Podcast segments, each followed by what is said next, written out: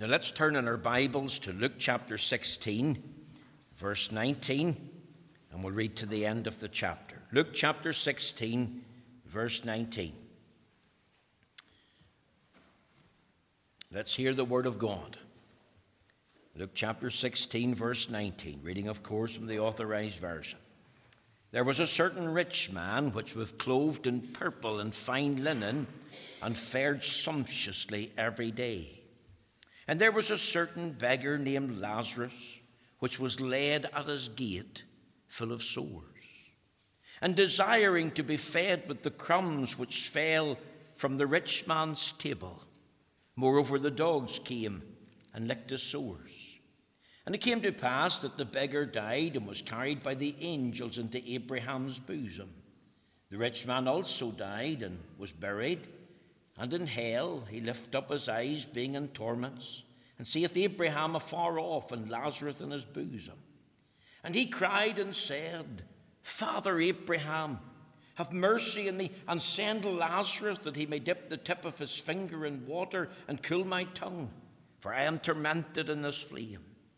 But Abraham said, Son, remember that thou in thy lifetime receivest thy good things, and likewise Lazarus evil things. But now he is comforted, and thou art tormented. And besides all this, between us and you, there's a great gulf fixed, so that they which would pass from thence to you cannot, neither can they pass to us that would come from thence. Then he said, I pray thee, therefore, Father, that thou wouldest send him to my father's house. For I have five brethren, that he may testify unto them, lest they also come into this place of torment. Abraham saith unto him, They have Moses and the prophets, let them hear them. And he said, Nay, Father Abraham, but if one went unto them from the dead, they will repent. And he said unto him, If they hear not Moses and the prophets, neither will they pers- be persuaded, though one rise from the dead. Now, my text this evening is found in Luke chapter 16 and in the verse 25. And I've entitled the sermon from the text, Son, remember that thou in thy lifetime. Now, these words were uttered by Abraham to the rich man in hell. Note the word remember, it means to recall to mind, lest you forget. You see, Luke 16, verse 25, when it says, Son, remember that thou in thy lifetime, that's only one exhortation in the Bible to remember certain things. See, the Bible is full of exhortation to remember certain things. In fact, there's 210 exhortations in the Bible um, so that we can think about, we can read and study and discover what the Lord wants us to recall to our mind. For example, think of Exodus 20, verse 8. Remember the Sabbath day to keep it holy. There's a principle. One day in seven is set aside unto the Lord as a special day for rest and worship. In Deuteronomy 32 and verse 7, uh, God's people are exhorted uh, to remember the um, days of old. Uh, Deuteronomy 32 and verse uh, 7 Remember the days of old, consider the years of many generations. Ask thy father, and he will show thee, thy elders, and they will tell thee. The book of Job exhorts us, for example, to remember the battle. The psalmist exhorts us in Psalm 89, verse 47 Remember how short my time is. Coming to the New Testament, we're told, Remember Lot's wife. Luke 17 and 32. And in Revelation 2, verse 5, we're told, Remember therefore whence thou art fallen and repent. When we come to Luke 32, or Luke 23, verse 42, remember the dying thief. Lord, remember me when thou comest into thy kingdom. Every one of these exhortations that I've mentioned from these texts of Scripture and all the rest, they're all worthy of a study. They're all worthy of at least one sermon. However, tonight, the Lord has laid in my heart the words of Luke 16, verse 25. Now, this is a, a solemn subject, a subject that I would rather not have to preach on. And yet the Lord has pressed it on my heart. So, so I, I, I must preach it. So I, I, preach it with a sense of fear and trepidation. I, I preach this message to the glory of God. I'm well aware tonight that the subject of hell, eternal punishment, and damnation is denied today. It's denounced as something that's medieval. It's denounced as the stuff of myth and legends, but I want to tell you it's not. Look at Luke 16, verse 19. Let, us read the scripture together. There was a certain rich man which was clothed in purple and fine linen and fared sumptuously every day. And there was a certain beggar named Lazarus, which was laid at his gate full of sores. See, the Lord Jesus is telling a story. There was a certain rich man, there was a certain beggar named Lazarus. This is a real, true, historical story. Now, I, I believe that Christ knew who the rich man was. He didn't mention his name, perhaps for various reasons. We, we don't really know why. But I want you to think of a rich man who's unnamed, and this rich man lived this rich man has died in his sin, died non repentant. So the rich man dies, is buried, and the Bible says in hell he lift up his eyes being in torment. Now, as I said, I believe this is a real, true historical story. The Lord Jesus is drawing back the curtains of eternity, giving us a little glimpse into what happens after a man dies and his body is buried. Remember, he's full of grace. He's full of truth. He's not a liar. He's not a, a lunatic. This was a real man, a rich man, a man who lived in time, and yet the man died. Uh, and the man, sadly, after he was buried, ended up in hell being in torments. You see, it's a lie of the devil to say and suggest there's nothing after death. I've heard that. How do you know there's something after death? Here's the Lord Jesus speaking. You've heard the thought that we live, we die, and that's the end of it all. But, but that's the devil's lie. And the devil is using that lie to deceive millions. And you see, millions have this motto, this mindset eat, drink, and be merry, for tomorrow I die. And, nothing else matters. But that's not true. Now, now, we can't put our own interpretation on the scripture. As I've said, the Lord Jesus is pulling back the curtains of the great eternity. He's giving us a glimpse into what happens after a person dies and is buried. And that individual soul is still very much alive. That soul lives on. And I, I want you to notice this rich man's condemnation. What does it say in the text? Luke 16, verse 19. Well, we'll, we'll come to verse 23. The rich man also died and was buried, verse 23, and in hell he lifted up his eyes, being in torments. That's his condemnation. Notice his conversation then with Abraham from verse 24 Father Abraham, have mercy on me. This is a cry that's too late. He lived and died without Jesus Christ. He's now calling on Father Abraham have, have mercy upon me. And what's he told?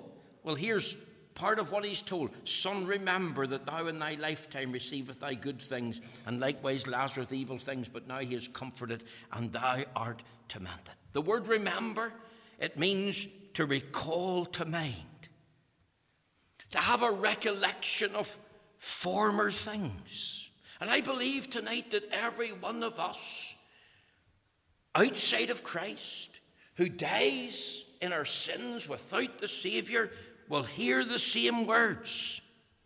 You see, these words are addressed to all, young and old, boys and girls.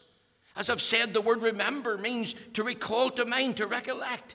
And, and, and even in hell, you, you will think about your lifestyle. You, you'll think about your former things, things that you said, things that you did, things that you thought. What was this man to remember? What will you remember? You see, let me suggest something. You'll not lose your memory at the point of death. You'll have the ability to remember, and you'll remember it all. You'll remember the place that you lived. You'll remember your parents. You'll remember the people you met. You'll remember the pleasures that you enjoyed. You'll remember the pursuits that you went after. You'll remember it all, every thought, word, and deed. Son, remember that thou in thy lifetime. Three things I'm going to suggest tonight that this rich man was to remember. Remember the religion you professed. You see, Abraham addressed him, and how did he address Abraham? Son, remember. How did this man address Abraham? Look at verse 24. Father Abraham, have mercy on me. And in fact, he said in verse 27, I pray thee, therefore, Father, that thou wouldst send him to my father's house. And again in verse 30, Nay, Father Abraham. So this rich man, I believe, had many great privileges. He calls Abraham three times Father. You see, I believe that this rich man was a Jew. And do you know that Jews tonight, the Jewish people, are blessed with a great heritage? They have wonderful blessings. Blessings that no other nation in the world in the first century ever enjoyed. I see, I believe tonight that this rich man was born into a Jewish home, a home that had no doubt the uh, Word of God uh, pressed upon it. Um, if you think tonight of the book of Deuteronomy, uh, and one of the uh, things that every Jewish boy uh, learns and it's these words in Deuteronomy chapter 6 and verse 4 Hear, O Israel, the Lord our God is one Lord. Thou shalt love the Lord thy God with all thy soul, with all thine heart, and with all thy soul, and with all thy might. And these words which I command thee this day shall be in thine heart. And thou shalt teach them diligently unto thy children, and shalt talk of them when thou sittest in thine house, and when thou walkest by the way, and when thou liest down, and when thou risest up. And if you turn tonight in your Bible to Romans chapter 9, and you'll read with me in verses 4 and 5, um, just turn to that, Romans 9, verses 4 and 5, and we'll, we'll think about the um, following words Who are Israelites, to whom pertaineth the adoption, and the glory, and the covenants, and the giving of the law, and the service of God, and the promises? Whose are the fathers, and of whom is concerning the flesh Christ came, who is over all, God bless forever. Amen. Now, now, think of these words. Who are the Israelites? To whom pertaineth the adoption, the glory, the covenants, the giving of the law, the services of God, the promises. Whose are the fathers? And of whom, as concerning the flesh, Christ came, who is over all. God bless for eight blessings are mentioned here. Eight in the Bible's the number of new beginning. And you see, God chose the nation of Israel to reveal himself to. He revealed himself to them as the true and the living God by divine revelation, that, that he's the, the God of heaven, the, the, the maker of heaven and earth. And this God entered into a, a covenant relationship with them as his covenant people. And it was to that covenant people that Christ came. Because remember, Christ was born a Jew. So think of this man now. He, he was rich, we know, but he was an Israelite. Think of the history of the children of Israel. They can trace it right back to Father Abraham. He's the father of the faithful. He's the friend of God. That's why he addressed him as Father Abraham, because he felt he was part of that Jewish community. The adoption. Does that not speak of a choice? God chose this people out of all the peoples and nations of the world. The glory, the Shekinah glory of God. Remember the uh, uh, cloudy pillar by day and the pillar of fire by night that led them through the wilderness? The covenants, oh, that, that's a subject all in itself. Covenant with Abraham and Isaac and Jacob, ultimately pointing to the covenant of grace and redemption. The law, this reference to the Ten Commandments. This, this, this man knew the Ten Commandments. He was taught them as a child. He was taught the first four, that deals with our relationship to God. The, the, the, following six our relationship to our fellow man. And if we love God with all our heart, soul, mind, and strength, then we'll also love our neighbor as ourselves. Isn't that what the Lord Jesus taught? And he could recite this as a child. And maybe recited it in the synagogue as a young boy. And you could see the smile on mummy's face and the delight on daddy's face as, as he would have reiterated every word. And, and it brought him a lot of joy and pleasure. Maybe even got a gift for doing it. Think about the services, the, the, the temple worship. Think of the great day of atonement. I have been in Israel in the great day of atonement, and everything comes to a complete standstill. You think of going back to that time when there had been a blood sacrifice, and the high priest would have took the blood and carried it within the veil at the Holy of Holies. Think of the promises 7,300 in the Bible. Isaiah 41 and 10 Fear not, for I am with thee. And promises to do with the land, promises to do with life, promises from the Lord, the fathers, the, the teachers, the, the old men that you, you looked up to and loved and respected. Remember, this is Abraham.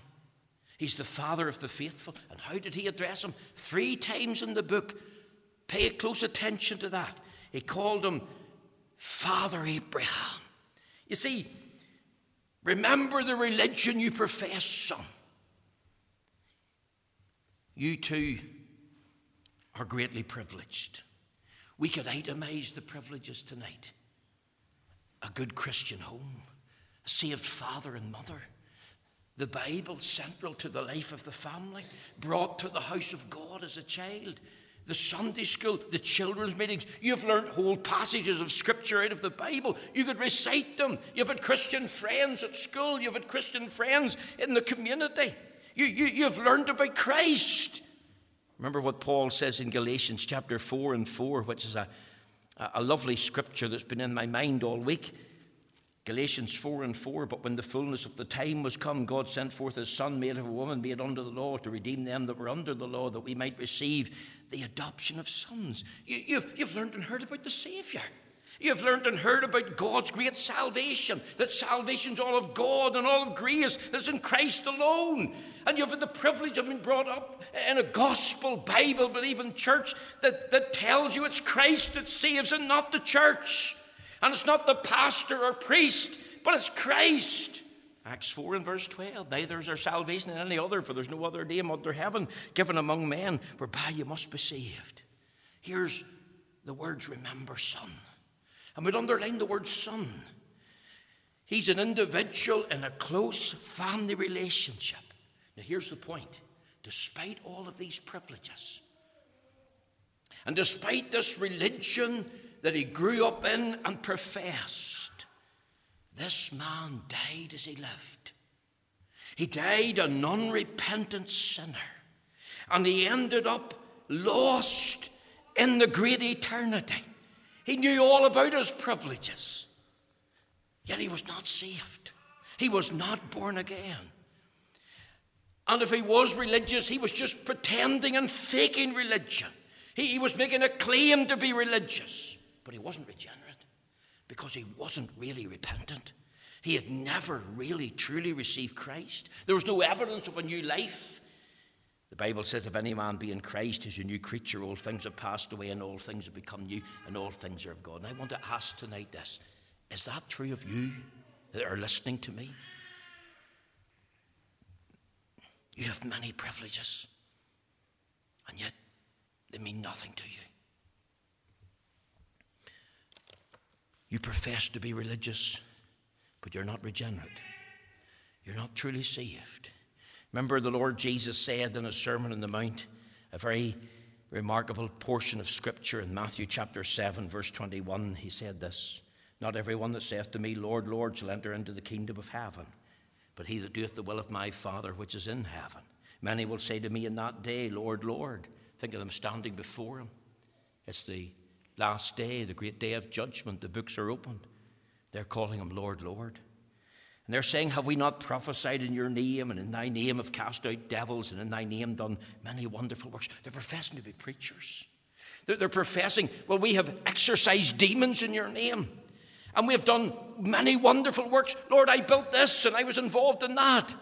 Look at verse 23. And then will I profess unto them, I never knew you. Depart from me, ye that work iniquity. And I want to say tonight very solemnly for those who end up in this awful place called hell, you'll remember every gospel privilege. And you'll remember your father's and mother's prayers for you, even as a child. And you'll remember every text that was set in front of you. And you think you've forgotten them, but they'll be brought to your mind. Texts on a telegraph pole, texts on a tract, texts that you heard called out in the open air. You'll remember every time that you were in the house of God. You'll remember every time when you were not in the house of God and what you were doing.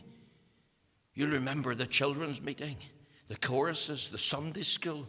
You, will remember the funerals, you'll remember the weddings, and you'll be able to recall it all to mind. But it'll be too late. You know this man wanted to pray after he died? What was the first thing he said to Abraham? If you go back to our text of Scripture, uh, what did he say there in Luke chapter 16? He said this, and he cried and said, Father Abraham, have mercy on me. He wanted mercy now, but he refused to pray before he died. He refused to pray, God be merciful to me, the sinner.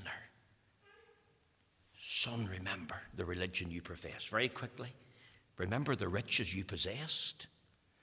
Because we read in the scripture here, Son, remember that thou in thy lifetime, thy lifetime.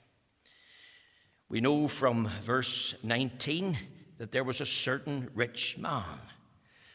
So I want you to think of this man being rich in finances. Now, we're not told who he was, we're not told how rich he was. He's probably one of the richest men, maybe in the whole of Judea or maybe in Jerusalem or in one of the other towns or villages. He was a very wealthy man. Did, did you know that John D. Rockefeller, whenever he died, he left $200 billion? Andrew Carnegie, he left $110 billion. Connor Vanderbilt, he left $100 billion. John Jacob Astor, he left $85 billion. That's four out of the ten of America's most wealthiest men. Do you know that Bill Gates has a fortune of $60 billion?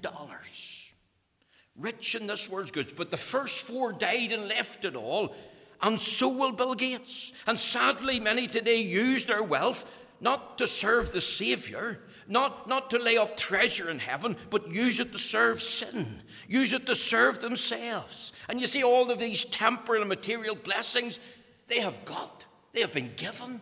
They, they have come to them as gifts of God's good common grace. And yet they have used them for sin and self. They have forgot who God is. They have forsook Him. They have abused these gifts that He has so graciously given to them.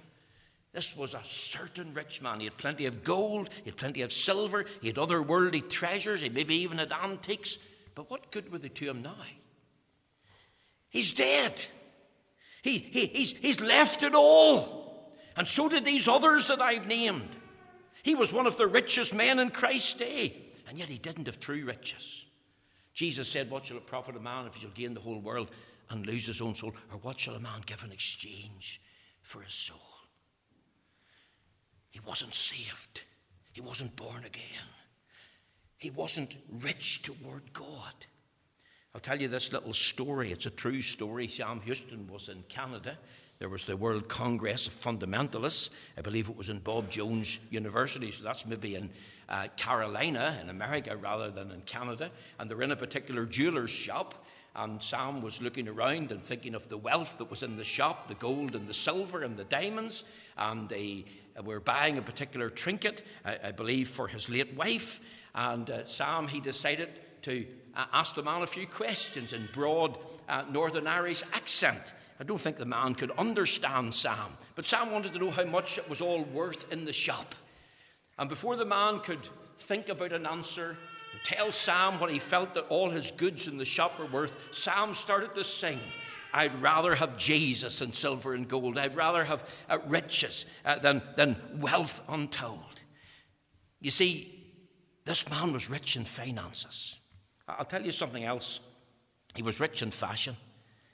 Do do I believe this man had a big house. It, it says in the Bible here of Lazarus, and there was a certain beggar named Lazarus which was laid at his gate, full of sores. Big enough to have gates. The beggar was laid at the gate. He knew the beggar's name, but he never ever lifted a finger to help the beggar.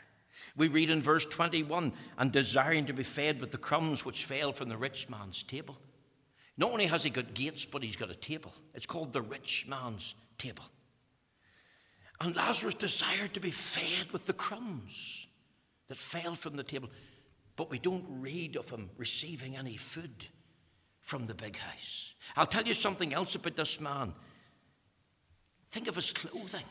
The Bible tells us there in verse 19, he was clothed in purple. Do you know that? That's, that's for royalty. That's for the most wealthy. That's for those that were amongst um, kings and, uh, and queens uh, as far as that day is concerned. It was a, a status symbol. He, he wore clothing that was fit for a king. The fine linen, that was to do with his undergarments. So he was a well dressed, immaculate individual. He wore the finest that money could buy. If you seen him in the street, you would see his clothing and you would think, well, there's a well dressed man. And you'd want to call out to him.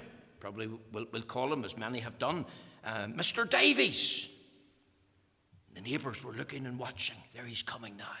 What's he wearing today? He was rich in friends. I, I believe he was a high society rich man.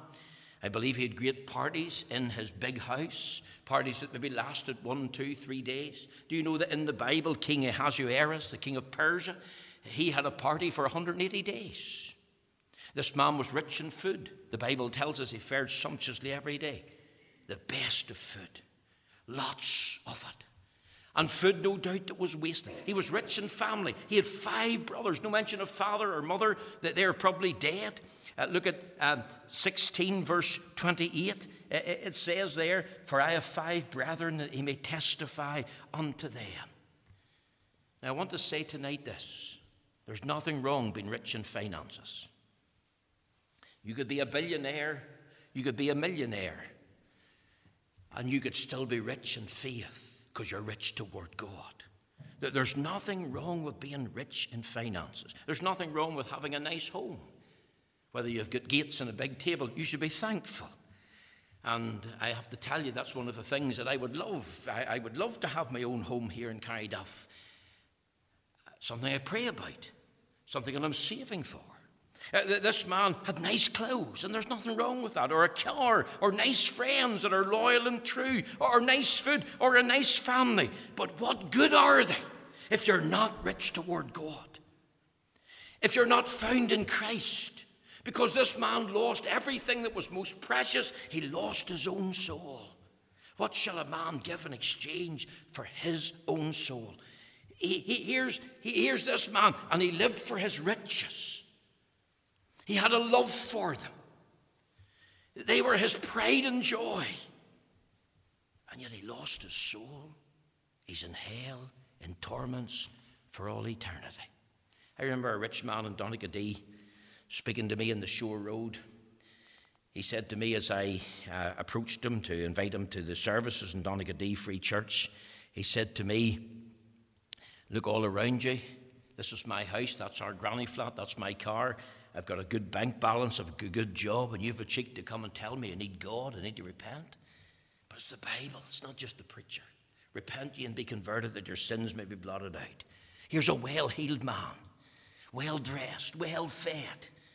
He knows how to throw a party, but what was it all for? The Bible says the rich man died and was buried, and in hell lifted up his eyes, being in torment. Remember the riches he possessed. He'll remember every one of them. And lastly, as we finish, remember the redemption you rejected. You see, he could name the Old Testament prophets. He named Abraham as one of the great patriarchs, but, but he knew the Old Testament scriptures. Uh, listen to this scripture from Isaiah, 55, verse 7 Let the wicked forsake his way, and the unrighteous man his thoughts, and let him return unto the Lord, and he will have mercy upon him, and to our God, for he will abundantly pardon. For my thoughts are not yours thoughts, neither are your ways my ways, saith the Lord. For as the heavens are higher than the earth, so are my ways higher than your ways, and my thoughts than your thoughts.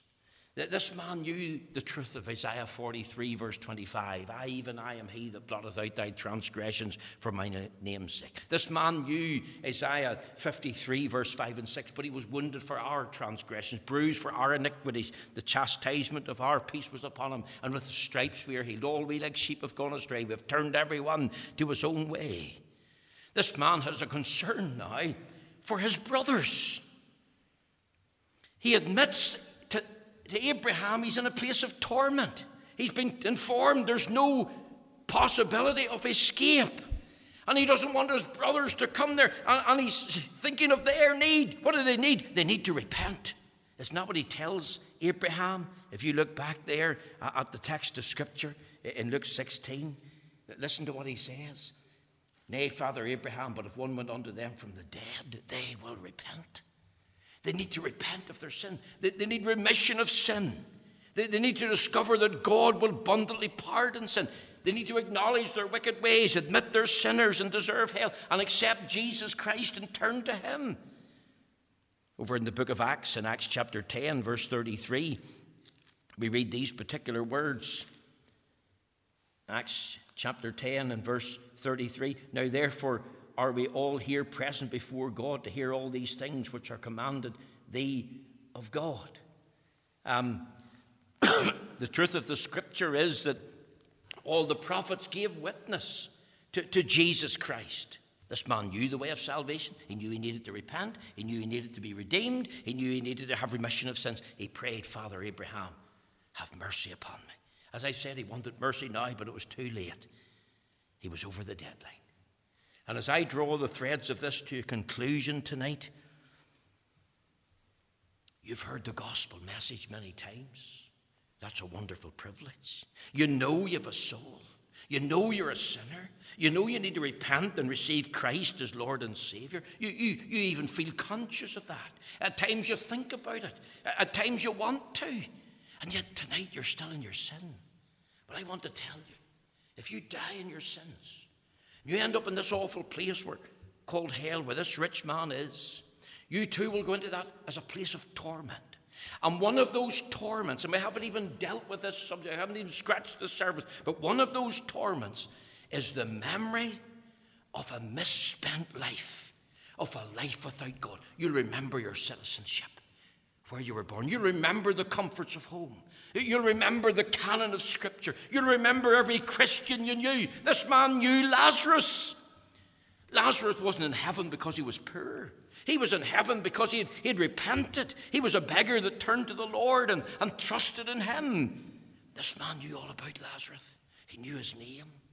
Did Lazarus witness to him? Maybe coming in and out through his gate? I would say he did. And there's Christians who witness to you about you coming to faith in Christ. And you'll remember their name, and you'll remember the time and the place and the incident, and you'll remember their life, you'll remember their lip.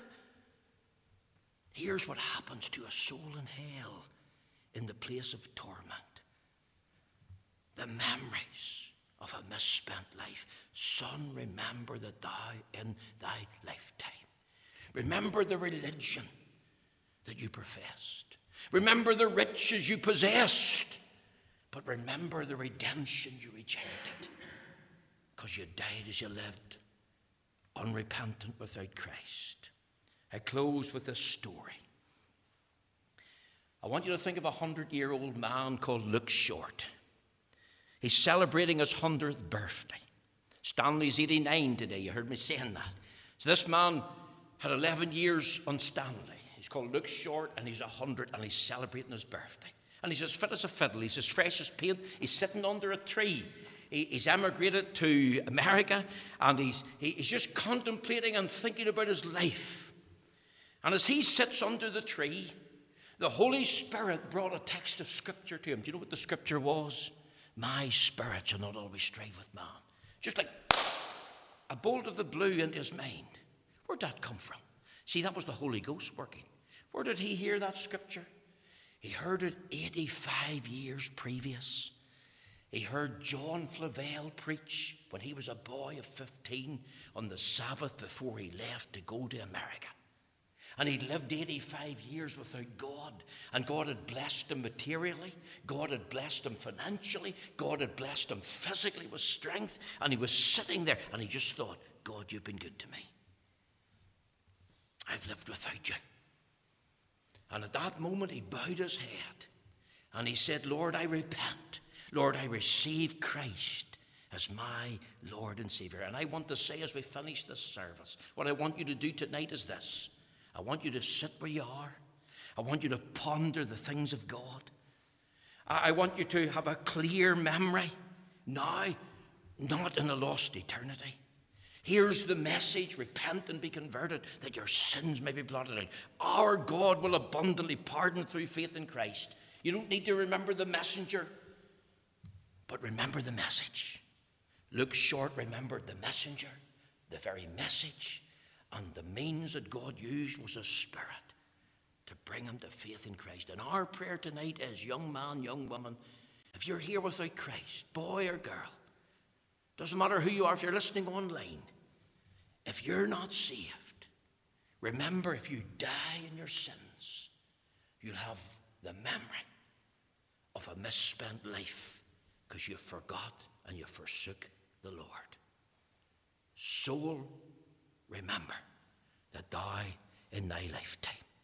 May this remembrance evening, the Lord take these words and apply them to our hearts to bring you to Christ.